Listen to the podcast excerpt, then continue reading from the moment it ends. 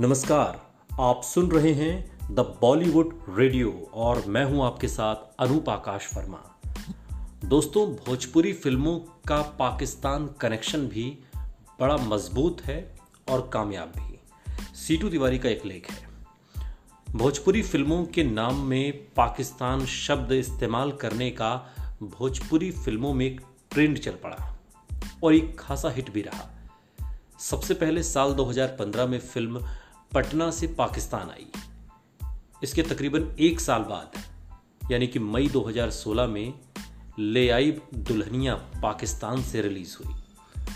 और एक और फ़िल्म आई, तिरंगा पाकिस्तान में। दुल्हन चाही पाकिस्तान से, ये भी एक फ़िल्म है। और इलाहाबाद से इस्लामाबाद। एक फ़िल्म ये भी आई और एक फ़िल्म आई गदर। हालाँकि गदर हिंदी में सनी देओल और अमीषा पटेल को लेकर बन चुकी है, लेकिन एक भोजपुरी फ़िल्म भी आई, गदर, और इस फ़िल्म ने भी कामयाबी के झंडे गाड़े। इन फ़िल्मों की कहानी जहाँ पाकिस्तान के इर्द गिर्द बुनी हुई है, वहीं फ़िल्म के संवाद में पाकिस्तान के लिए कड़वाहट भी है। मसलन, पटना से पाकिस्तान में हीरो एक डायलॉग बोलता है, लाहौर से गुजरेगी गंगा, इस्लामाबाद की छाती पर लहराएगा तिरंगा।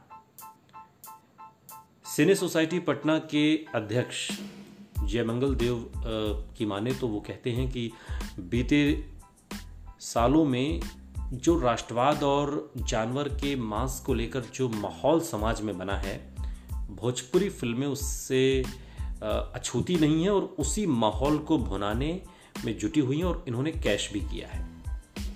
भोजपुरी फ़िल्मों के वितरण से जुड़े निशांत भी इसकी तस्दीक करते हैं। वो कहते हैं कि पाकिस्तान के नाम पर फ़िल्म, यानी मुनाफे का सौदा है। भोजपुरी सिनेमा में ये एक सेट फॉर्मूला बन गया है। पटना से पाकिस्तान तीन करोड़ रुपए में बनी थी और उसने छह करोड़ रुपए कमाए। ले आई दुल्हनिया पाकिस्तान से सिर्फ़ बिहार, झारखंड में ही पचास लाख का कारोबार करके अपनी लागत निकाल चुकी है।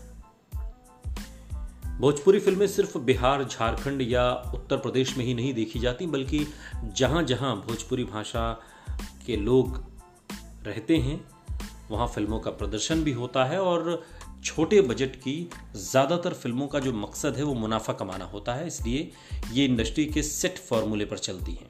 और पाकिस्तान ये, यही सेट फार्मूला है, एक ऐसा ही सेट फार्मूला है जिस पर फ़िल्म बनाई जाती है तो वो फ़िल्म हिट भी होती है सुपर हिट भी होती है और पैसा भी कमा कर देती है। एक और फ़िल्म आई, ले आई दुल्हनिया पाकिस्तान से।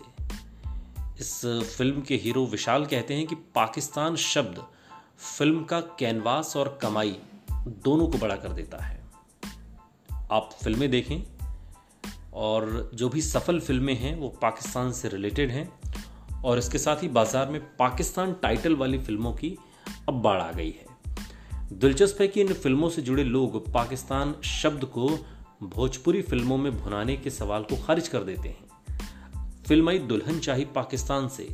फ़िल्म के डायरेक्टर राजकुमार पांडे कहते हैं कि वो खूबसूरत लव स्टोरी बना रहे हैं, जिसमें सिर्फ़ मोहब्बत के लिए जगह है, इसलिए उन्होंने दुल्हन चाही पाकिस्तान से फ़िल्म बनाई।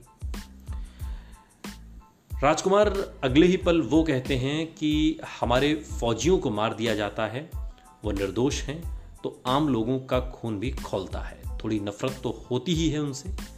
प्यारे लाल यादव, पटना से पाकिस्तान और ले आई दुल्हनिया पाकिस्तान से और दुल्हन चाही पाकिस्तान से के गीतकार हैं।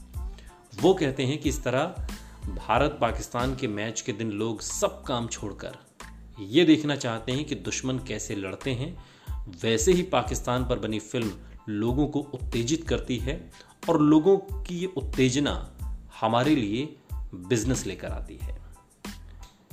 लेकिन एक फ़िल्म आई, मिथिला मखान, और इसके लिए राष्ट्रीय पुरस्कार से नवाजे गए नितिन नीरा चंद्रा कहते हैं कि पाकिस्तान शब्द का इस तरह इस्तेमाल दर्शकों को छलने के सिवा कुछ नहीं है। और जबकि नितिन कहते हैं कि भोजपुरी फ़िल्म देखने वाले दर्शक नहीं, शिकार हैं और फ़िल्मों की कहानी, नाम, चेहरे सब बेमानी है इस इंडस्ट्री में।